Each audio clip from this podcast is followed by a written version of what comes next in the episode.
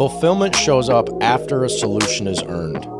Anything worth having first requires both effort and sacrifice. No matter who you are or what you do, whether you're a single mom or a CEO, the common denominator is this that we all have a seven day hustle. They don't all look the same, but they're there regardless of our situation. Here's the thing struggle shouldn't always produce more struggle. If done right, it should result in a dance.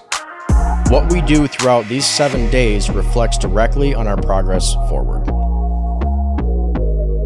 Good morning, everybody. It is Monday morning, and I am recording this on Monday morning.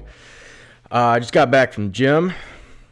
Woke up about 4:30. Uh, we're getting into our busy season here, and so I'm not gonna lie. I'm gonna be a little bit. I'm a little bit overwhelmed. Um, you know, it just at a certain point you prepare so much for what's coming up but then when it hits you like when it when the phone starts ringing and emails start coming through and people start texting and things like that like it just plain gets overwhelming sometimes. So i'm in that i'm in that state right now. Um you know we've got about six new people coming on this year six more people over than last year. Uh, we've got somebody doing operations in house and um, it's just it's been a lot of really good growth, but at the same time, it's you know it's uncharted territory, and for a business owner, um, you know you're kind of. I look at myself and I tell my team this is I'm not more important than anybody else. I just have a different role, you know. So my my responsibility is is over top of everything, but that's more of a side note, not what was on my mind and what I wanted to talk about this morning. What I want to talk about this morning is, um, you know, what do you hold on to in the past? Okay. And I've said this before. I can be somewhat of a, well, not somewhat. I am a very analytical person. I just, I like to dissect things. I like to talk about it. I just, the, the thought of no rock unturned, you know, um, I, I'm very analytical, and sometimes that can turn into overthinking, which I'm definitely aware of. Uh, but there's some positives to it, and I think that there's lots of value in the details, in the small things that often get overlooked. And in the details is where we find the answers and where we really find a lot of truth. And so here's here's how this all started with um you know, don't hold on to things in the past. As I've been cleaning out my house lately, and just kind of like my my closet for one thing is the biggest thing. I've got clothes from 10 years ago, 15 years ago, and uh, you know things from a different life. That's like I I haven't worn this stuff in forever. I've still got work shirts from jobs that I haven't had in gosh seven years, seven plus years. That you know those things are it just like when I worked for Lamborghini. Like I've still got a lot of those work shirts, and I like them. Do I wear them? No. Do I like the idea of having them? Sure. But do they do me any good? No. And if I'm not going to use something, why am I keeping it around? You know, the the idea goes through my mind sometimes like, well, if I haven't used something in 6 months, I just need to get rid of it. Well, that's a lot easier said than done. You know, that sounds like a good idea, sure, but I kind of I'll sift through things, get rid of a pile of clothes. Not really ready for the for the rest of it to go. Then a couple more weeks will go by and I'll do another wave and I'll get rid of another pile of clothes. And I just the more I do that, the more I see these things lingering and it's like, look, the longer I leave these things to linger in my life, the less room I have for new things to show up. You know, because you can only fit so many things in your life, whether it be time or emotion or, or just physical things, before you just plain run out of room. And I think that life is supposed to be progressive and life is supposed to grow. Like the evolution of life is for things to grow, okay? So if we ourselves are holding on to things from the past, whatever it might be, we are not allowing ourselves to grow. And I think that the that the physical actions, whether it be big or small, almost triggers our brain subconsciously to where if I'm going to get rid of things that I no longer use, that leaves room for newer things that I can appreciate right now. Like, this is what I appreciate right now. This is what I want in the moment. This is what I would like to enjoy here and now and moving forward. Once I exchange the old for the new, I don't really think about the old very much longer. Like that memory will still be there. Honestly, I mean it sounds stupid, but it's true. Like there's there's these shirts from Lamborghini. Like am I ever going to wear those again? Probably not. Like they're not all that comfortable. They're cool to look at, they're cool to think about, they're cool for the memories that were there. But I don't really wear them. Like it's not something that I'm going to wear out anymore. I've got one that I turned into a cutoff that I'll wear on the boat in the summer and like that's about it. I think that's all that I need because that's something that I actually use. Once you get rid of a lot of old baggage, you just feel better.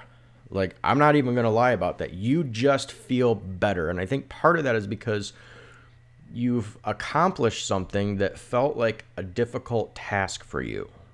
You accomplished it on your own. You finally got over this hump. And now you can just breathe easier and you look forward to what comes next. You know, what can I pursue next? Where is the next challenge? Where is the next win? Where is, you know, and so take that small example of, you know, me in my closet or wardrobe, that'd probably be a better word. Me and my wardrobe. And I was thinking about it this morning. I'm like, man, what am I holding on to emotionally? What am I holding on to mentally that I just plain need to let go? I'm going to speak to business owners right now in that we sometimes hold on to mistakes that we've made in the past that we don't want to duplicate in the future. Okay. And so we develop this method that is more geared toward that is more geared towards responding from what happened already versus versus being proactive and responding to what's about to come our way. Like learn from the past, that's great but plan for the future. Don't plan for the past to happen again. plan for the future. It's okay to let things go and not hold on to them. You will be fine. That, like, you know, every day I try to make little improvements somewhere, and I just realized that I'm basically setting myself up for failure if I try and even accomplish something major overnight. Uh, it, I mean, the idea is noble, sure. Is it realistic? No. The thing is, is if I set myself such high of goals, or, or if I set myself up for such a big win when I don't hit it, it feels like such a big loss. Okay if I set myself up for something that's achievable, all I need to do is put one foot in front of the other. If I make one better move tomorrow than I did today, I'm in the right direction. Like that's what we're looking for. You cannot climb. I mean, you heard it said a million times Rome wasn't built in a day. That's true. Rome was not built in a day. Okay, so take these thoughts of analyzing yourself and what are you holding on to in the past that you don't need to bring with you in the future. Let those things go. And almost like this might be a, a move of outside your comfort zone for some people to just start with a clean slate, erase a lot of that stuff don't let it come with you. Don't let it don't drag it bring it forward with you. Like start a new mode of operation. Do something that you've never done before, something that might be scary to you. That's how you're going to get over to it. Something or that that's how you're going to get over it is that by doing something that feels uncomfortable but you know in the back of your mind you should be doing it. But for whatever reason, your past has a bigger hold on you than it should. That is not anybody's responsibility but your own. That's not anybody's job but your own. That's it. Too many times we hold on to things in the past that we know we should get rid of and just plain take a different mode of operation and we don't. Why? That's for you to decide. But I can tell you that it happens. So, think about that. Details in your life. And these things, like, there's signs there's telltale signs. If you really start to analyze yourself, you'll open up a whole world that you've never realized before of, oh, hey, I'm probably have a bad habit in this area because of that problem way over there. Like it's transferring through my life. If I need to if I want to fix this issue now, I got to go way back when and realize where it started and understand that I need to change something here. So, Monday morning, Carry that thought with you through the week. This is, I was thinking like, you know, this whole short series is called Here's the Deal, but I never really say Here's the Deal. So here's the deal do something different, okay? Get out of your comfort zone. Analyze yourself a little bit. That's okay. And have a great week. We will see you next Monday morning. Peace.